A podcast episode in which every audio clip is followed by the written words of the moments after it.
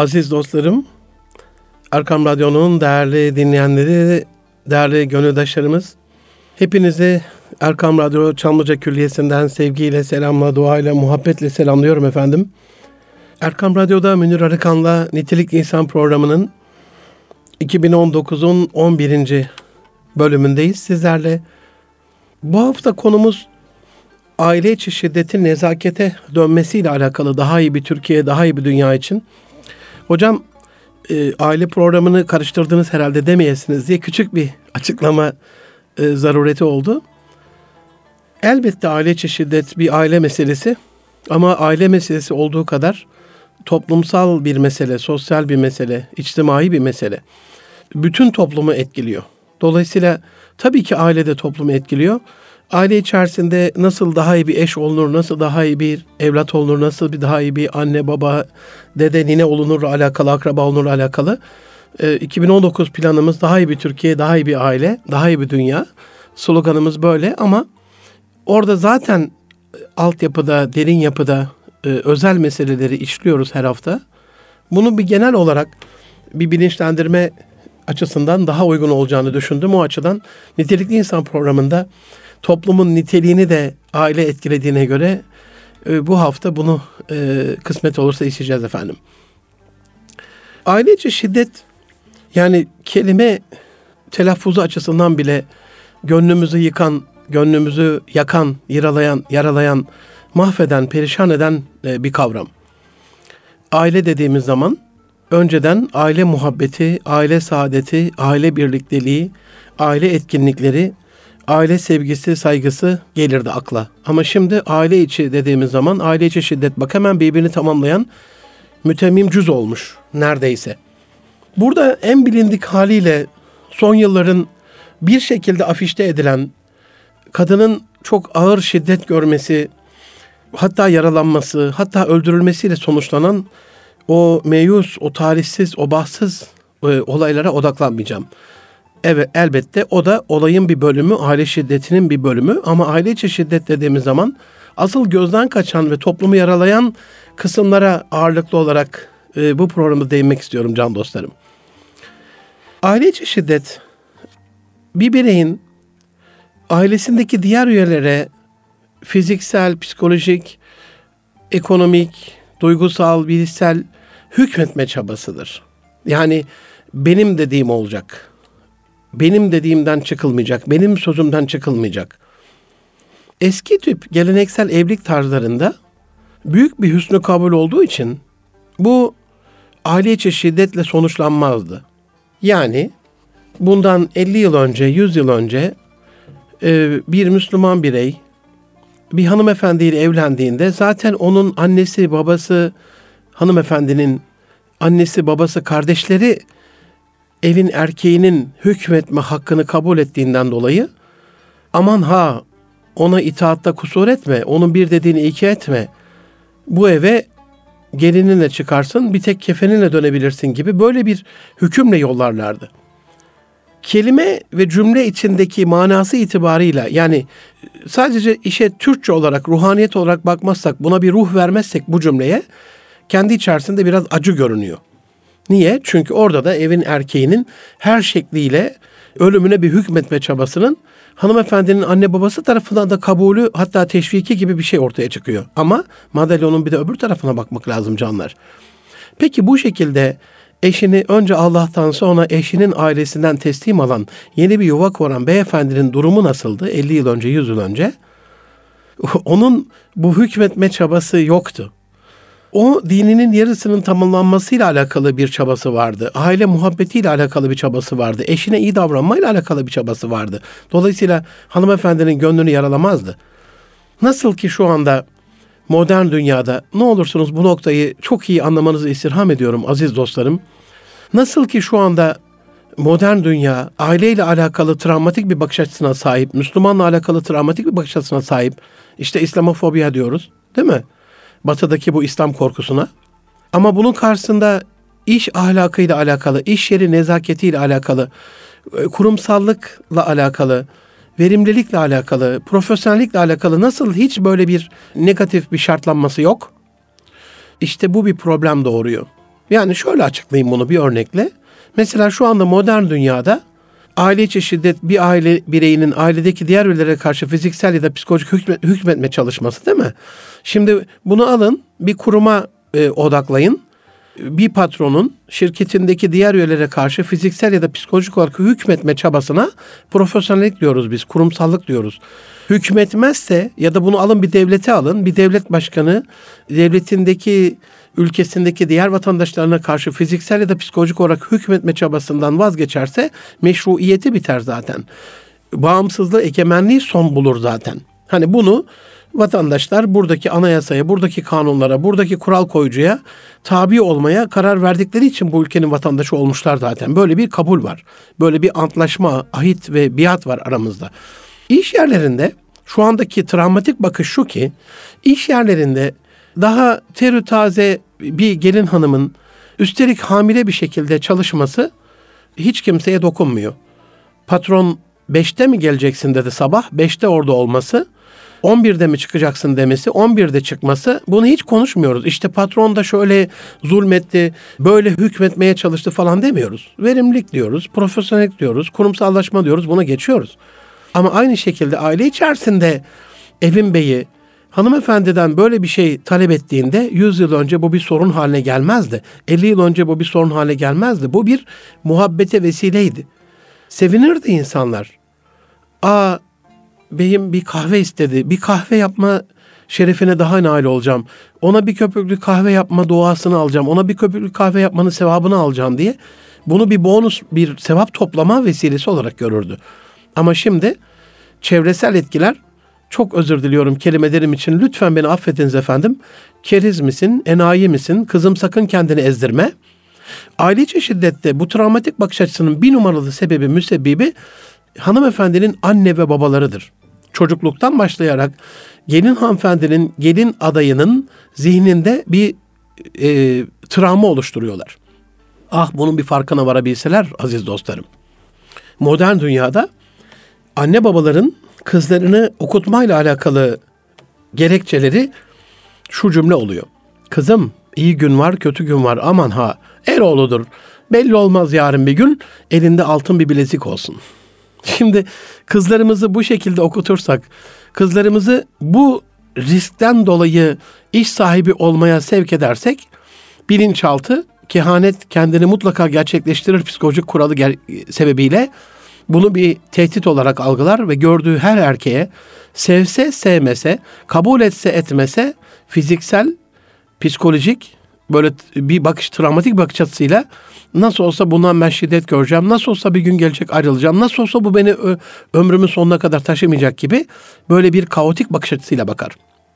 İkinci bu en az bunun kadar zarar veren yavrularımıza yine hanımefendinin anne babasından kaynaklanan travmatik bir şiddet altyapısı hazırlayan konu şu ki kızım hadi e, bir şekilde evlilik olduğunu düşünelim. Evlilikten önce zaten yandı gülüm keten helva ama kızım sakın ha el oğlu bu güven olmaz. Birkaç yıl çocuk yapmayın. E, bir beş yıl kendinizi tanıyın. Bir beş yıl e, gezin, yiyin için eğlenin. Sakın ha. Bunun geri dönüşü olmasa. Yemin ederek söylüyorum aziz dostlarım. Aile koçluğu yaptığım ailelerde görüyorum bunu. Gönlü yanık ailelerde bunu engelleyememiş ve eğer bir çocuk olmuşsa bu sefer ikinci çocukla alakalı travmatik bir ikila e, emirde bulunuyorlar. Bir buyruk yapıyorlar, buyrukta bulunuyorlar. Kızım aman ha bak yaptım bir tane yarını var, öbür günü var, iyi günü var, kötü günü var. Sakın ha bir, bir daha bir tane daha yapmayın. Yani başımıza bir bela daha çıkarmayın der gibi sanki. Dolayısıyla aile içerisinde modern dünyanın çözemediği bir sorundur bu. Yani eşin isteği şiddet, patronun istediği hürmet. Bu ikilemi, bu kısır döngüyü çözmeden de aile içi şiddete bakışı toplumun asla ve asla düzelmeyecektir. Şiddet, bireyin fiziksel açıdan, cinsel açıdan, psikolojik ya da ekonomik açıdan zarar görmesiyle ya da acı çekmesiyle sonuçlanan ya da sonuçlanması muhtemel hareketleri, buna yönelik tehditle, tehditle, baskıyla ya da özgürlüğün keyfi engellenmesiyle fiziksel, cinsel, psikolojik, sözlü ya da ekonomik her türlü tutum ve davranış olarak tanımlanıyor. Dolayısıyla bunu biraz açacak olursak bir yerde şiddet diyorsak illa bizim gazetelerin üçüncü sayfasında gördüğümüz işte eşine sokak ortasında şiddet uyguladı, işte kaç yerinden bıçakladı, kaç tane kurşun sıktı, ne kadar işte feci bir şekilde öldürdü falan. Evet bu bu fiziksel bir şiddet ama bu zaten olayın çığırından çıkmış bir şey. Bunun nezakete dönme şansı da bundan sonra yok zaten. Ben bunu kastetmiyorum. Fiziksel şiddet dediğimizde her türlü fiziksel darbe, şiddet, dayak, tahakküm böyle bir şey olarak algılanıyor. Toplumda elhamdülillah mesela askeriyeye baktığımız zaman işte disco dediğimiz hücre hapsinin kalktığını, fiziksel şiddetin dayağın kalktığını görüyoruz. 50 yıl öncesine nazaran, 100 yıl öncesine nazaran Mehmetçiğin emir komuta sisteminde çok farklı bir gönül emir komuta değil gönül komuta olduğunu görüyoruz. Son Suriye'deki e, harekatlarımız Cerablus'ta, Afrin'de, Telafer'deki harekatımız, Kuzey Irak'taki harekatlarımız, Güneydoğu'daki operasyonlarımızda Mehmetçiğin komutanlarıyla olan bu emir komuta değil gönül komutayla iletişim halinde olması da yüreğimize su serpiyor. Dolayısıyla bu fiziksel şiddeti ele aldığımızda bunun her türlü darbe, vurma, dayak, itme, dürtme şeklinde olanın her türlüsüne karşı olduğumuzu bilmeniz lazım. Bir aile koçluğu yaptığım gönlü yanık bir ailede Antalya'da gelin hanımefendi öyle söylemişti. Hocam yani insanlar bunu şiddet olarak görmüyor ama ben yer sofrasında yemek yiyoruz. Oturduğumda kayınpeder geldiğinde ayağıyla dürtüyor beni. Gelin öyle kayınpederin olduğu yerde, babasının olduğu yerde oturmaz böyle. Kalk çabuk diye ayağıyla dürtüyormuş. Tamam futbol topuna vurur gibi tekme atmıyor. Ama o da bir şiddet değil mi sizce? Üstelik burada duygusal açıdan da ayrıyeten duble bir şiddet var. Başka bir taciz var yani burada. Duygusal açıdan şiddete baktığımızda şimdi bir numaralı fiziksel şiddeti unutalım bir miktar. Asıl aileleri yaralayan hani bir insan e, eşine dayak atma TÜİK'in son şeyinde yüzde otuz altı çıkmıştı. O da çok gönlüm yaralıyor ama hani yine üçte ikisi elhamdülillah diyelim fiziksel şiddete maruz kalmıyor. Ama fiziksel şiddete maruz kalmayan üçte ikilik kısmın fiziksel şiddete maruz kalan üçte birini de topla. Bütün aile yüzde yüzü bir şekilde duygusal şiddete maruz kalıyor aziz dostlarım. Şimdi lütfen yakıştıramadığım için size, bize, hepimize hocam bu da mı şiddet diye eleştirmeyin. Ne olursunuz gönül gözünüzü, kalp gözünüzü açarak dinleyin. Bizim zamanımızda diye başlayan bütün aşağılayıcı konuşmalar duygusal bir şiddettir. Bunu bir daha gönlünüze emanet etmek istiyorum bu cümlemi. Bizim zamanımızda diye başlayan tüm aşağılayıcı konuşmalar aile içi şiddettir. Çocuğu çocuğa karşı onun sevgisini, saygısını istiyorsak e, bizim zamanımızda diye kıyaslamaya bir gerek yok. Yavrum e, senin bu şekilde davranışın aile değerimize uygun değil. Canımın içi Rabbimizin senin bu davranışından e, mutlu olacağını düşünmüyorum. Rabbimizi de üzmeni istemiyorum. Onun sana üzülmüş olması başına gelecek felaketleri celbeder. Bu açıdan sana kıyamıyorum can yavrum, kuzum diye böyle konuşmak farklı bir tesir oluşturur. Korkutma duygusal bir şiddettir. Her şekilde korkutma. Mesela Anadolu'da e, polis geliyor, öcü geliyor. Ha? Bak şimdi seni öcüye veririm. Bak şimdi işte kapıyı kim çalıyor? Alt kattaki komşu geliyor. Üstteki doktor amca geliyor. Doktor geliyor. Bak doktor geliyor. Neyle korkutuyorsun? Gelecek çocuğa iğne yapacak. İğneyle korkutuyorsun. Sonra basit bir aşıda çocuk niye bu kadar ağlıyor diye o travmasının asıl sebebi olan anne baba olarak bir de hayıflanıyorsun. Hayır olmaz her türlü tehdit etme duygusal bir şiddettir. Çocuğu mesela Anadolu'da şey vardır böyle çırak verme tehdidi. Oğlum adam gibi oku ya da kızım adam gibi oku. Oğlum adam gibi oku yoksa sanayide çırak olursun. Kızım adam gibi oku yoksa seni gelin ederiz. İkisi de bir tehdit. Duygusal açıdan duygu durumunu bozan her türlü şeye travmatik etki diyoruz. Her türlü dürtüye bir şekilde bizi illa elle ayakla dürtülmez insanlar. Beyinden, gönülden de dürtülebilir. Duygusal olarak da insanlar dürtülebilir. Bunu yapmamamız gerekiyor. Cinsel açıdan aile içi şiddette her türlü yani bunu konuşmasının bile çok e, abes olduğunu, lüzumsuz olduğunu falan düşünüyordum ben 20 yıl önce.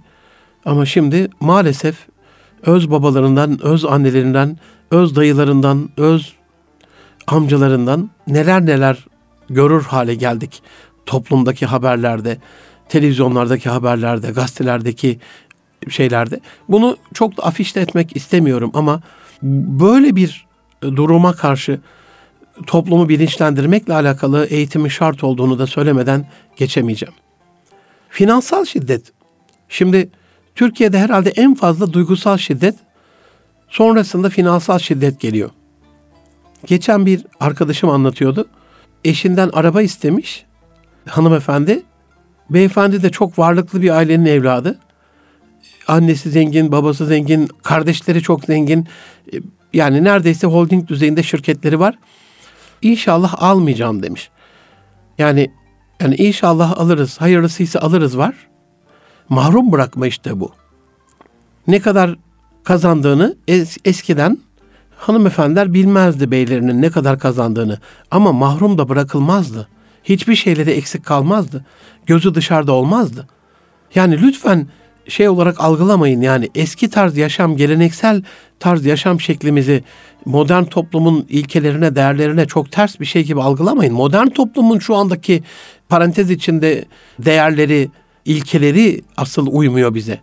Çünkü onlar her türlü sapkınlığı, her türlü ailesizliği, her türlü böyle kadim geleneğe ve değerlere ters e, çirkinliği, fuhşiyatı değer olarak kabul ettikleri için asıl o bize uymuyor. Kısıtlama da finansal bir şiddettir can dostlarım. Bir şey vardır böyle işte hocam e, bunları böyle kısıtlamazsam bunlar işte çok kontrolsüz olur. Peki hep kısıtladın, kısıtladın, kısıtladın. Kontrolü ne zaman öğrenecekler? Kontrol varken değil mi? Hani arabanın e, gaz pedalını tamirciye götürüp 40 kilometre ayarlatırsan böyle bir arabayı kullanan insan 40 ile giderken neyini kısıtlayacaksın? Zaten 40. Buna alışır bir müddet sonra. Ama başka bir arabaya geçtiğinde ne olur? O kısıtlanmanın acısını çıkartır. Varlığın içinde denemek gerekiyor. Allah'ın imtihan sistemi bu. Duygularımızı vermiş, dürtülerimizi vermiş, cinsel isteklerimizi, arzularımızı vermiş, hırs vermiş, kibir, gurur, her türlü şeytani ve rahmani özellikleri yarattığı kuluna, ahsen takvim olarak yarattığı kuluna lütfeylemiş. Ama iradeyi iyiye kullanana da lütfetmiş, sevap vermiş. Kendi içimizde Rabbin bu serbestisini, bize sağladığı serbestliği, özgürlüğü emrimiz altında demek uygun değil ama hani hepiniz çobansınız ve güttüklerinizde mesulsünüz anlamına her aile reisi ailesindeki eşten çocuktan mesul olmasından yola çıkarak şimdi burada da bir cingar çıkıyor. Mesela iş dünyasında patronun dediği emir ama aile hayatında eşin dediği içini kemir. İş dünyasında finansal açıdan paranın maaş karşılığı diyeyim buna para karşılığı değil ama maaş karşılığı nasıl ki bir ayımız satın alınıyor. Ama aile hayatında evlilik karşılığı e, muhabbetimiz e, bir anlamda alınıyor. Birlikteliğimiz, taahhütümüz, sözümüz, dünya ahiret hayatımız alınıyor gönüllü bir şekilde. Hani e, bunda bir sorun olmasa gerek ama bunu yine bugünkü dünya bir problem olarak görüyor. Ya da kısıtlamadık, verdik ama verirken parayı aşağılıyoruz. Her para verdiğimizde bu kadar da para mı alınır diye e, fırçalıyoruz.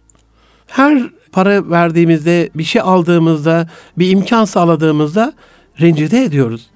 Kötü hissettirmeden karşımızdakini yaptığımız şey muhabbete vesile olur. Öbürü hıncıktırır insanı. Fiziksel şiddet dedik, duygusal şiddet dedik, cinsel şiddet dedik, finansal şiddet dedik. Beş numarada ilgisiz anne baba şiddeti, umursamazlık da çok büyük bir şiddettir. Çocukta en önemli şey annenin karnında korunaklı üç kat korunaklı muhafaza içerisinde rahimde Halik Rahim'inin rahmetiyle merhametiyle yaratılan yavrucak annesinin kucağına verilir hemen. Senin artık bir sahibin var. Onun memesini emer. Onun göğsüne bastırılır. Onun duasıyla onun nefesini koklar. Onun kucağındadır. Gecenin bir yarısı ağlasa annesidir. Elinde yanında babasıdır. Ailesidir. Yani aslında ilk ailenin verdiği şey çocuğa bir numarada artık bir sahibin var yavrum korkma. En büyük travmanın aile içi ilişkilerde yaramazlık yapan çocuğa karşı bak çekip giderim ha. Ya da bak bir daha öyle yaparsan annen gider ha. Bak bir daha öyle yaparsan baban gider ha gibi e, çocuğa yapılan tehdit olduğu söyleniyor. En temel güdümüz ya da varlık sebebimiz aile içerisinde çocuğa sahiplilik duygusunu, aidiyet duygusunu vermekse en büyük şiddetlerden bir tanesi de umursamazlık yapmaktır aziz dostlarım. Eşi umursamamak, çocuğu umursamamak, bunun bunun bir değer olduğunu, bunun bir özgürlük olduğunu yukarıda özgürlükten de bahsettik ama sakın öyle düşünmeyin. İşte Avrupa'yı ve Batı'yı görüyorsunuz. Belli bir yaşa kadar anne babadır. 18'den sonra çocuk çıktıktan sonra artık kim kime dumduma hiç kimsenin umrunda değilsinizdir yani. Hatta sorun böyle 30'lu 40'lı 50'li yaşlarda insanlara annen nerede şu anda, baban nerede şu anda, akrabalardan birini sorun. Telefonu var mı diye sorun. Yolda durdurun sorun hatırım için bir bakın. Çok böyle geleneksel kendi dini değerlerine sahip bazı mezheplere üye, bazı mezhep mensupları kendi geleneksel dinlerini yaşama konusunda kaygılı olan çocuklarına bu dini duyguları vermekle alakalı Hristiyanlık olur, Musevilik olur önemli değil. Onlarda görüyorum sadece aile üyeleri en azından yılda bir ya da iki kere olsa bile toplanıyor, bir araya geliyor. O sahiplilik duygusu çünkü. Karşılığı sahipsizlik duygusu. Ama ne yaparsa yapsın. Bu da bir şiddet. Göz göre göre sobaya doğru giden bir yavrucağa anne baba hani razı gelebilir mi? Peki göz göre göre kumara giden, içkiye giden, fuhuşa giden, göz göre göre ahlaksızlığa giden, illa bunun kumar, içki, fuhuş olması gerekmez can dostlarım. Göz göre göre bilinçsizliğe giden, cahilliğe giden, cehalete giden, göz göre göre bunu yapan bir insan. Burada da e, anne babanın birazcık umurunda olması lazım. Altı numarada göz yumma aile şiddette çok büyük bir e, problem. Ahlaksız davranışlara göz yumma. Bazen görmezden gelme olabiliyor bu. Bazen bile bile rades göre göre bunu kabul etme oluyor. Buna da çok dikkat etmemiz lazım. Aziz dostlarım, Erkam Radyo'nun değerli gönüldaşları, değerli dinleyenlerimiz, Münir Erkan'la Nitelik İnsan programı 2019'un 11. bölümünün ikinci bölümü devam ediyor efendim. Aile içi şiddeti nasıl nezakete dönüştürebileceğimizin sırlarını paylaşmaya devam ediyoruz. Programın ilk yarısında fiziksel duygusal, cinsel, finansal şiddete biraz değindik. İlgisiz anne babanın, umursamaz anne babanın, göz yuman, her türlü ahlaksızlığa göz yuman anne babanın tavırlarının nasıl nezakete dönebileceğiyle alakalı e, bir şeyler paylaştık. Şimdi geleneksel şiddete bir bakalım. Maalesef kadim geleneğimizde olmamasına rağmen bilmiyorum. Hani bizi kim kandırdı, bu toplum nasıl bu hallere geldi ve bunun adına nasıl töre dendi, töre dediğimiz şey yani toplumsal ahlaktır. Geleneklerimiz, göreneklerimiz, örfümüz, itikatlarımız, değerlerimiz, ilkelerimiz, prensiplerimizdir. Ve bu bizi ihya eder, imha etmez. Ama maalesef Anadolu'da eşi ölen kadının eşinin kardeşiyle evlendirme yani inanın nasıl, nasıl anlatacağım bilemiyorum yani bunu. Nereden başlamış olabilir diye bazı düşüncelerim var. Okuduğum kaynaklardan aldığım bazı müktesebatın bazı bilgilerim var. İşte nasıl olsa bir başlık parası verdiler, bu kızı aldılar. E, nasıl olsa az çok da aile olarak tanıdılar. E, çocukları, küçük çocukları da bekar. Bu yeniden bir evlenme töreni olmadığı için bazen işte acılıyız nasıl olsa yeniden düğün bile yapılmıyor. Yani masraflarla ilgili, mirasla ilgili, yeniden bir başlık parası verilmemesiyle, mihir verilmemesiyle ilgili yani finansal bir kaygıyla olacak bir şey değil yani. Olabilecek bir şey değil. Bazı zaruri hallerde yani kadının eşi ölmüştür. Ondan sonra kadın e, kendi evine dönmüştür ya da evinde kalmıştır ya da kendi e, eşinin ailesini aile olarak görüp orayı kabul etmiştir. Bu başka bir şey. Ama evlilik olması şart değil yani. Anadolu'da vardır böyle güzel aileler. Hanımefendinin eşi ölse de kayınpederine, kayınvalidesine bakan, o evin hizmetinde olan, bunu bunu boyun borcu, boynunun borcu bilen, bunu bir vecibe bilen, bunu eşinin ruhaniyetine saygıyla yapan, sevgiyle yapan, zorlamayla, zorbalıkla değil. Ama burada bir şiddet var. Bunu zorla evlendirdiğinizde her zorla olan kısmın öncesine kendi kızınız olsa bunun böyle olmasını ister miydiniz sorusunu sorduğunuzda cevabı buluyorsunuz. Allah Resulü kalbine sor diyor ya. Kalbinize sorun can dostlarım. Anadolu'da zorla sevmediği bir kişiyle evlendirme de vardır şu anda. Bazı yerlerde hala vardır. Peki dinde böyle bir şey var mıdır? Asla ve asla yoktur. Buluğ çağına geldikten sonra, akıl bali olduktan sonra bir kız evleneceği eşi kendi kararıyla almak zorundadır mezhebimize göre. Hatta kendisi de önerebilir ama Anadolu'da Hazreti Hatice validemiz gibi gidip de bir erkeğe benimle evlenir misin? Seni çok beğendim. İslami olarak, insani olarak çok güzel bir yuva kuracağımıza eminim. Tam bana layık bir eşsin. Hadi evlenelim dediğini kızın anne babası duysa, abisi duysa ne olur? Bir düşünün lütfen. Bunlar zorbalıkla alakalı geleneksel şiddet. Bir de duygusallıkla ilgili geleneksel şiddet var. Mesela inanın bilmiyorum bu kelimem için beni lütfen affedin. Gönül yangınıma, yürek yangınıma verin. Kim kazıklamış bizi bilmiyorum ama anne babanın yanında eşe iltifat yasak. Nasıl olabilir böyle bir saçmalık? Anne babanın yanında çocuk sevmek yasak. Nasıl olabilir böyle bir zorbalık? Böyle bir şiddet nasıl olabilir? Anne babasının yanında çocuk büyüyene kadar onu sevmeyen anne babalar gördü bu topraklar. Onu koklayamayan, onu öpemeyen, onu ismiyle hitap edemeyen ve maalesef bazı babalar da bunu terbiyesizlik olarak gördü. Ne oldu ulan annenin babanın karşısında işte çıkmış çocuğu mu seviyorsun? Ne demek istiyorsun? Ne demek istiyorum? Allah Resulü'nün sünnet seniyesini uyguluyorum. Rabbimizin bizden merhamet sıfatının tecelli etmesini murad ediyorum. Sevgi dolu bir baba olmak istiyorum. Çocuğumun gönlünde yuva kurmak istiyorum. Ne yapacağım? Başka bir şey yok. Bir aile koçluğu yapıyorum.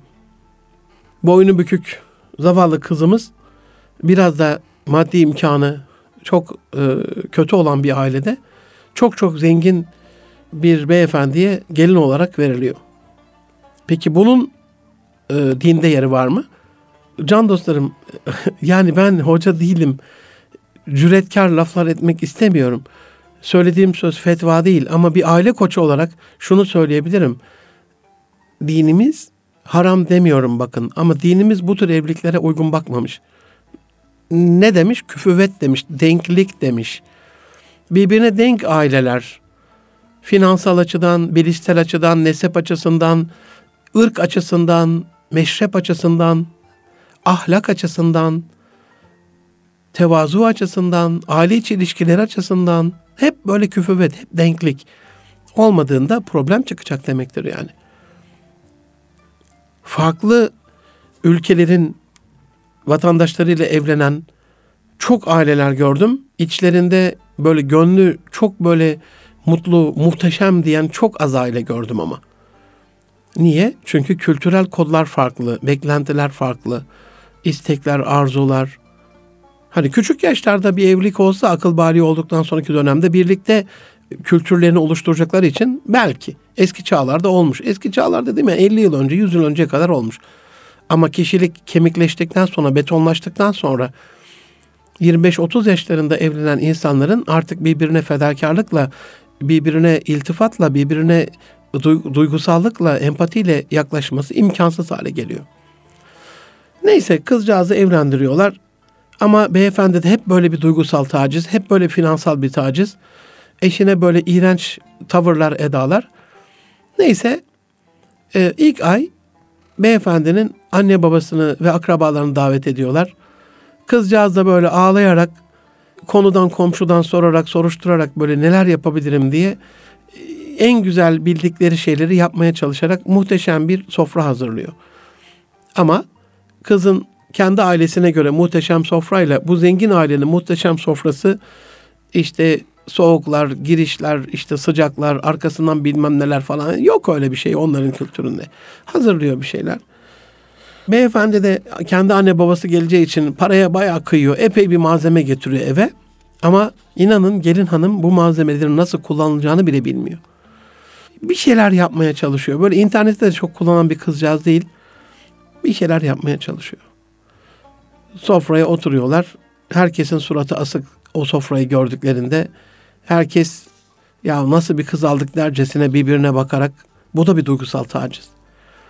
Beyefendi bir şeyler çorbayı içiyor işte bir şeyler atıştırıyor falan hışımla kalkıyor.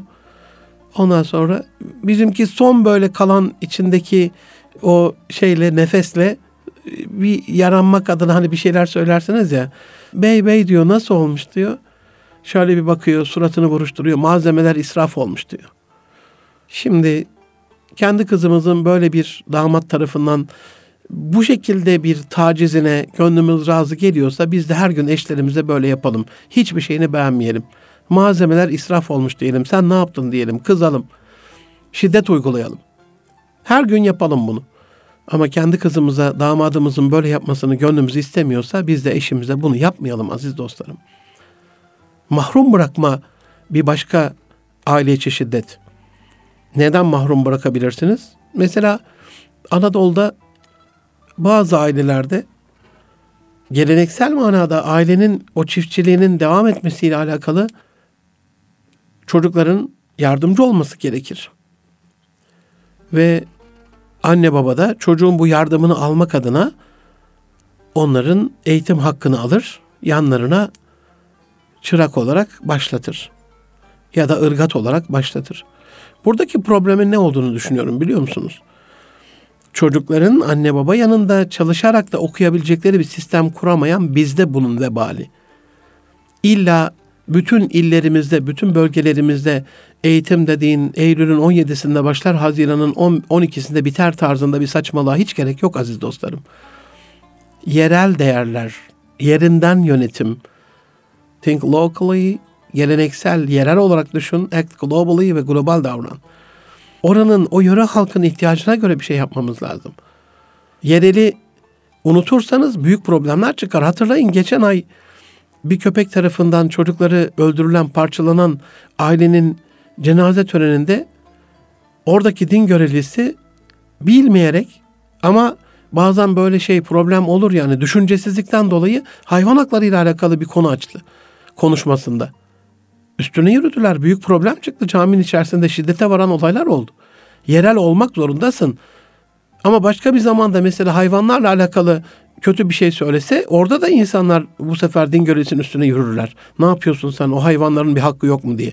İnanın o anda din görevlisinin üzerine yürüyen bütün insanların da gönlünde hayvanla alakalı bir hak vardır. Bir sevgi, bir muhabbet vardır ama o anda gönülleri acılı. O anda hayvan hakları ile alakalı bir şey söylemeye gerek yok. İşte yerellik budur yani. O andaki duygu durumunu bilmek ve buna göre davranmak. Bunu yaptığımızda büyük bir muhabbet oluşur. Ama yerele değer vermediğimizde dolayısıyla şöyle düşünelim. Kızılderililer kadimi medeniyetti mesela. Antik Yunan kadimi medeniyetti. Bizim Selçuklular, Osmanlılar kadim bir medeniyetti.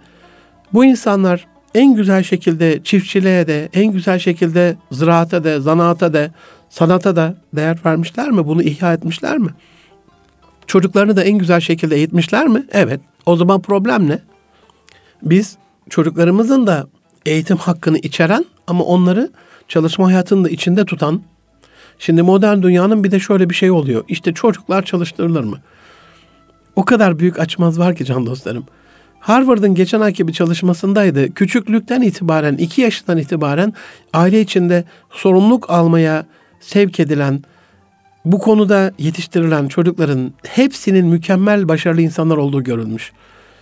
Bu çocuğa bir tahakküm değil, bir zorbalık değil, bir şiddet değil. Aile içinde bırakın yapsınlar. Çalışabildikleri kadar çalışsınlar. Duygusal, fiziksel, bilişsel, ruhsal kasları gelişecektir, öğreneceklerdir. Çocuğun yaptığı iş ona haram olmaz. İleriki hayatında hayatını güzelleştirir, kolaylaştırır. Dolayısıyla eğitim hakkını almayla alakalı zirai bir çiftçilikle alakalı, hayvancılıkla ilgili bir gerekçe olsa bile o tür işler yapan çocukların da eğitim alabileceği bir ortamı hazırlamama vebali bizlerdedir. Bunu da eğitimcilerimizin düşünmesini istirham ediyorum.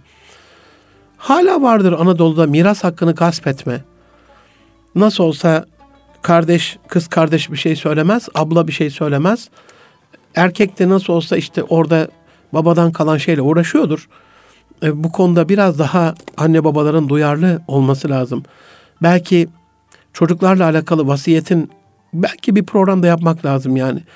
Kadim derlerimizde vasiyet hakkıyla alakalı, vasiyet zaruretiyle alakalı şu anda bir numaralı problem mahkemelerde miras hukukuyla alakalı ailelerin birbiriyle olan kavgasıymış aziz dostlarım. Geçen bir avukat arkadaşım söylemişti. Eğitim, miras dedik ama en büyük mahrum bırakma şiddeti ambargoyla Türkiye Cumhuriyeti'nde hemen hemen her ailede var desem yeridir yani. Ziyareti kesme, muhabbeti kesme, selamı kesme, ambargo başlatma.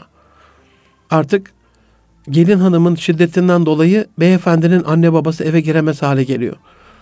Beyefendinin şiddetinden dolayı gelin hanımın anne babası kızının yanına gelemez oluyor.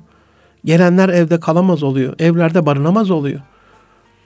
Tanrı kelimesi Türkçe'de çok kullanılmaz. Çok da sevilmez yani. Hani Tanrı dediğimizde hele dini içerikli bir konuşmada böyle gözler açılır hemen. Niye Rab demedin, Allah demedin, Rahman demedin, Rahim demedin değil mi? Ama Tanrı kelimesinin köklerimizin böyle hücrelerimizin köklerine işlediği, bütün hücrelerimizin zerrelerine işlediği bir deyim vardır ki hiç kimse bunu en ufak bir tereddüt olmadan alır, içselleştirir ve kullanır. Tanrı misafiri. Yani Tanrı kelimesine aslında öz Türkçe'de Tengri'den gelir. Gök Tengri. Yani Allah olarak kullanılan bir şey ama ben onu kullanın kullanmayın öyle bir şey söyleyecek değilim. Ama Tanrı misafiri dediğiniz, Tanrı misafiri alakalı bir şey anlattığınız bir yerde hiç kimse de sözünüzü kesmez. Niye Tanrı dedin demez. Tanrı'dan geldiğine inanılmıştır çünkü misafirin ve o bizim geleneğimizde bir değerdir. Peki anne baba nedir? Kaim-i valide ve kaim peder nedir? Bununla alakalı hani e, derinlemesine bir araştırma yaptığımda şunu görüyorum. Bazı yerlerde bu tür ziyaret kesmeye, ambargo başlatmaya, bazı yerlerde hani çok zoraki bir cevaz verilmiş. Çok zoraki ama. Hani yine devam etse tabii ki çok iyi olur. Sılah rahim çünkü bu. Mahrum bırakmamak. Kötülüğe iyilik. Değil mi? Gelmeyene gitmek, vermeyene vermek. Bir yer ama çok önemli. Aile saadeti hainlikle bozuluyorsa ailenin içerisine bazı hinlikler, bazı cinlikler, bazı planlar, her seferinde bazı müşkilatlar, her seferinde problemler o zaman görüşmemekte fayda olabilir diye düşünüyorum. Ee, sorup soruşturduğum bilgilere göre. Aziz dostlarım, bilişsel bir e, aile içi şiddet de var. Var. Çok görüyorum bunu ailelerde. İlla aile koçluğu yapmama gerek yok. Aile koçluğu yapmadığım ailelerde de görüyorum. Mesela beyefendi çocuklarıyla konuşurken e, kızım okuyun şu cahil anneniz gibi böyle ezik kalmayın dediğinde bu bilişsel bir şiddettir. Bilgisiyle ezip caka sattığında, aşağıladığında bu bir bilişsel şiddettir. Hanımefendi oğluna bakıp oğlum oku şu zavallı ezik baban gibi kalma. Bir asgari ücrete talim etme gibi bir aşağıladığında bu bilişsel bir şiddettir. Bir soru sorup biliyor musunuz bak bununla alakalı ne buldum şimdi size açıklayayım diye hiç onları üzmeden onların bilmediğini bilerekten e, çaktırmadan hemen bir e, fasıla bir ara vermeden konuşmasına devam etme güzelliğinin aksine soru sorup bilmediniz değil mi? Bilmezsiniz zaten. Ne zaman bir kitap okudunuz ki zaten? Ne zaman bir kitaba dedi ki zaten gibi aşağılamayla yaptığımız her tavır bilişsel bir şiddettir. Bilgimiz insanlara kendisini daha hissettirmeyle alakalıdır. Bir insana olduğu gibi davranırsan olduğun gibi kalır. Bir insana olması gerektiği gibi davranırsan olması gerektiği gibi olur. Dolayısıyla bilgimiz satmak üzere taşıdığımız bir yük değil.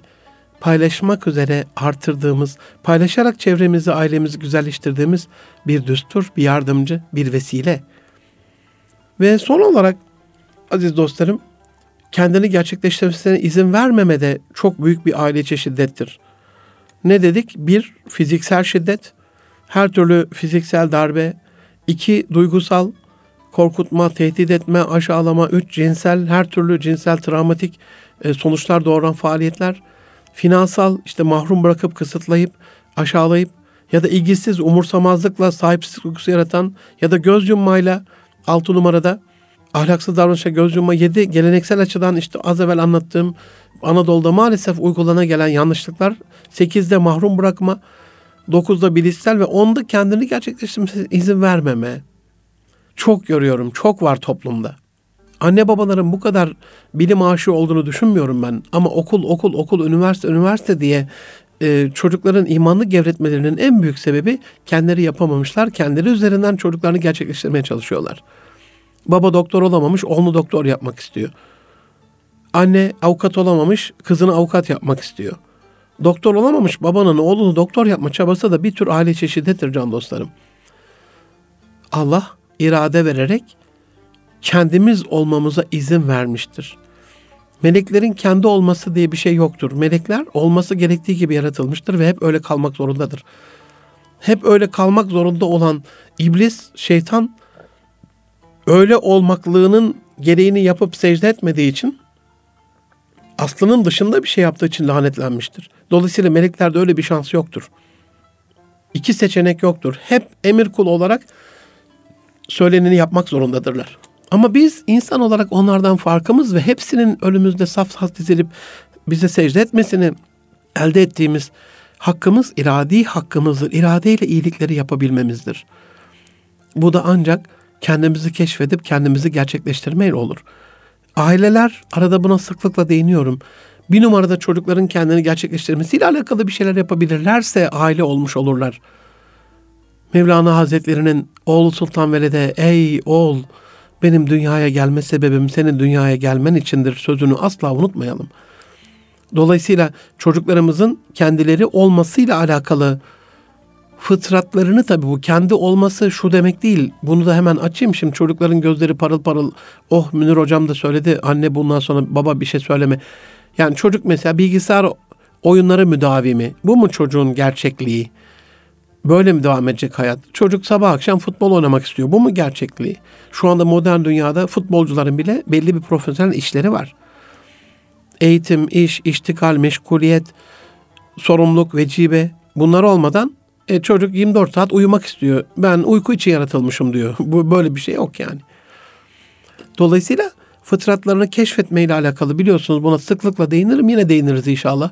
Mehmet Ali Bulut abimle iyi bir program yapıp yeniden ailenin en temel görevlerinden birisini gerçekleştirmezseniz, çocukların kendini gerçekleştirmesine izin vermezseniz bu da onların hayatıyla alakalı büyük bir şiddet olmuş olur. Aziz dostlarım, Erkam Radyo'da Münir Arıkan'la Nitelik İnsan programının bir bölümünün daha sonuna geldik. Gelecek hafta 12. bölümde aile içi şiddetin özellikle sebepleriyle, sonuçlarıyla ve bunu nasıl nezakete çevirebileceğimizle alakalı bir bölümle devam edeceğiz. Gelecek hafta görüşmek üzere. Şimdilik hoşça kalın efendim. Allah'a emanet olun.